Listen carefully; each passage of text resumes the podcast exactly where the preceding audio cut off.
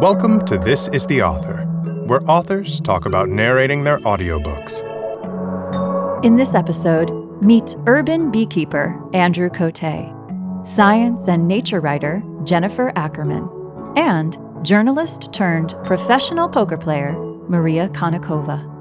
It's remarkable what we can learn when we take the time to observe behavior without obscuring it with what we think we know. Each of these authors writes about what can be learned when we truly open our eyes to bees, to birds, and yes, to bluffs. Now go behind the mic to hear them talk about recording their audiobooks. Enjoy.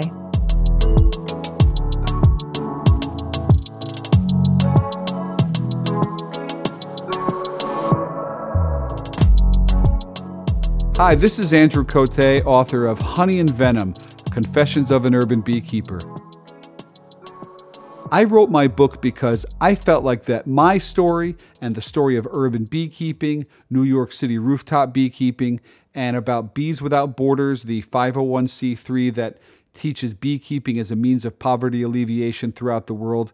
I know that people are interested in those things because there have been hundreds and hundreds of articles written about it. And I thought, let me put my voice to it. And then it will join the uh, symphony of other works on the subject. And I will have had my two cents added to that. I was inspired by the honeybees themselves. The honeybees are amazing creatures, and basically, they have been around since the Cretaceous period. They've been a source of wonder and excitement for me for most of my life so far. Recording this audiobook has been a little bit nerve wracking, but overall it's been fulfilling. And I was able to read the book from beginning to end, which frankly I hadn't done ever because I had worked on it chapter by chapter, then went back and forth. And so it was great for me to sort of see the culmination of that and the fruition of the story right to the end. So uh, it was great.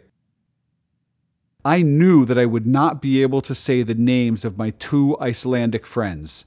I was 100% sure. I even had them send me video files of them saying their names so I could hear their names, so that I could watch their lips as they pronounced their names and I practiced and I failed and I know that I said their names wrong.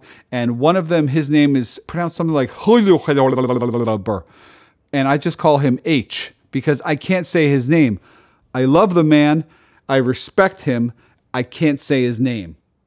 I failed. I'm excited for listeners to learn about honeybees, but not just that, to learn about the places in which honeybees are kept. You know, I live inside this bubble of New York City urban beekeeping, so much so that it doesn't even occur to me that people in other places and parts of the world don't have it on their radar at all. So I'm excited that a listener elsewhere in the country or the world may discover for the first time that we keep bees in Central Park, that we have bees at the Bronx Zoo, that there are bees at historic cemeteries and on top of hotels and churches and synagogues if I wasn't going to record my audiobook, I would cast Morgan Freeman or Christopher Walken, somebody with a very, very similar voice, like one of those two. And now, listen to a clip from my audiobook Burnt Goat Meat on a Stick. I ate it to help avoid getting stung by bees. But, as I often do, I'm getting ahead of myself. Winter is the quiet season in beekeeping, which means that January is a slow month for a beekeeper in the northeastern United States. The bees themselves do not hibernate, but they are dormant. They huddle around the queen to keep her warm and to help her and themselves survive the frigid temperature outside the hive in much the same manner as we gather indoors with family and friends around a crackling fireplace.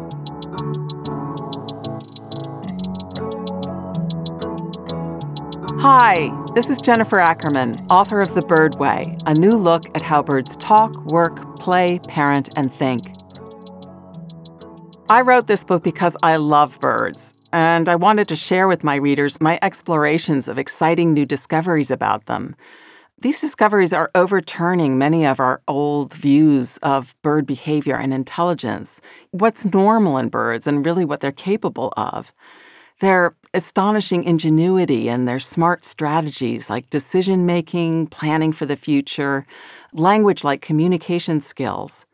For instance, some birds pack their calls with far more meaning than we ever thought possible. And others use surprising tactics for hunting and foraging, from sniffing out food using mainly their noses, which scientists once thought they didn't use at all, to spreading fire or snapping up the insects flushed by swarming ants. Birds use methods of learning, memory, and information sharing that we thought were unique to humans or occurred in only a handful of species. If I had to describe what it was like to record my audiobook in one word, that word would be illuminating. Reading aloud, hearing the book spoken was completely different from reading it silently and gave me a new perspective on some of the stories and some of the really astonishing facts in the book. I realized I had trouble vocalizing bird calls and songs, in the book, I wrote the words that people use to describe bird vocalizations, but I found that I had difficulty actually imitating the calls and songs. Like, for instance, the beautiful duet of the male and female eastern whipbird of Australia. It's this incredible, like, whip choo, but I couldn't quite nail it. I'm really excited for listeners to hear the stories and anecdotes about being in the field with scientists and seeing firsthand the extraordinary behaviors of birds. If I wasn't going to record my audiobook myself, I would cast, oh, let's see, David Attenborough or Morgan Freeman? No. No, I think I'd want a really engaging female narrator like Tilda Swinton or Sigourney Weaver. The last audiobook I listened to that I loved was Braiding Sweetgrass by Robin Wall Kimmerer. I loved hearing Kimmerer describe in her own voice her amazing explorations of indigenous knowledge of plants and what we can learn from them. I love listening to audiobooks on long drives and when I'm cooking or cleaning up in the kitchen after dinner. And now, listen to a clip from my audiobook. There is the mammal way and there is the bird way. This is one scientist's pithy distinction between mammal brains and bird brains, two ways to make a highly intelligent mind. But the bird way is much more than a unique pattern of brain wiring. It's flight and egg and feathers and song. It's the demure plumage of a mountain thornbill and the extravagant tail feathers of an Indian paradise flycatcher, the solo song of a superb lyrebird and the perfectly timed duets of canebrake wrens, an osprey's hurtling dive toward the sea, and a long legged heron's still, patient eyeing of the dark water.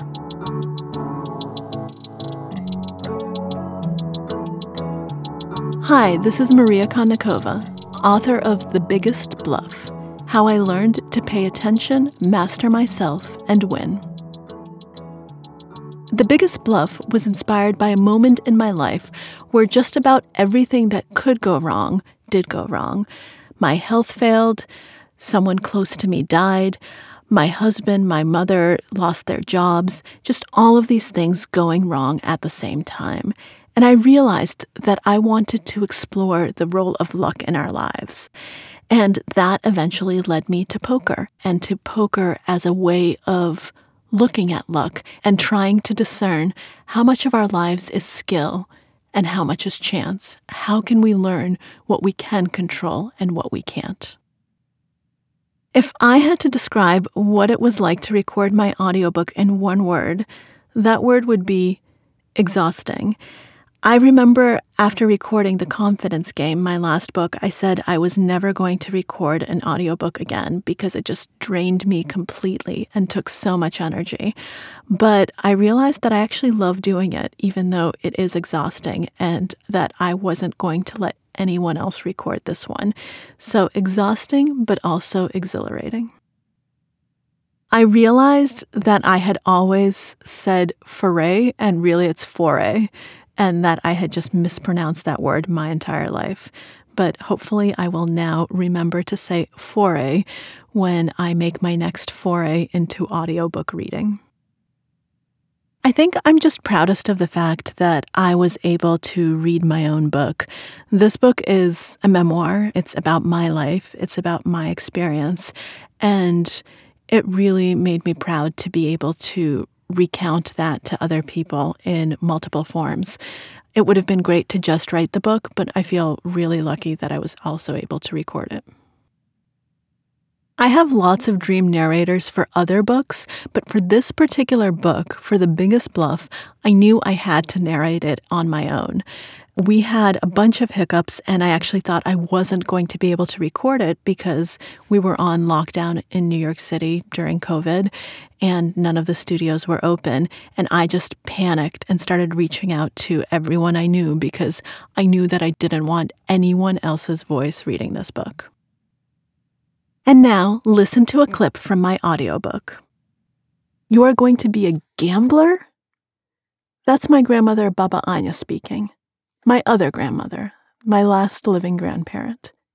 I've come to Boston for a family visit, nearly bouncing with excitement at my new project, and she is not impressed. To call her lukewarm would be the understatement of the hour. She has a way of setting her jaw that makes it jut out like it's about to slice through stone. The chiseled expression of a conquering hero atop a pedestaled horse. A conquering hero? Or an angry general? I can feel the full brunt of grandmotherly disappointment gather on my shoulders.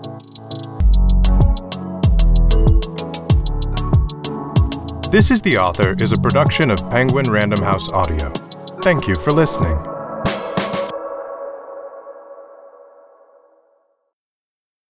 For more behind the mic content and audiobook recommendations, visit www.penguinrandomhouseaudio.com slash next listen.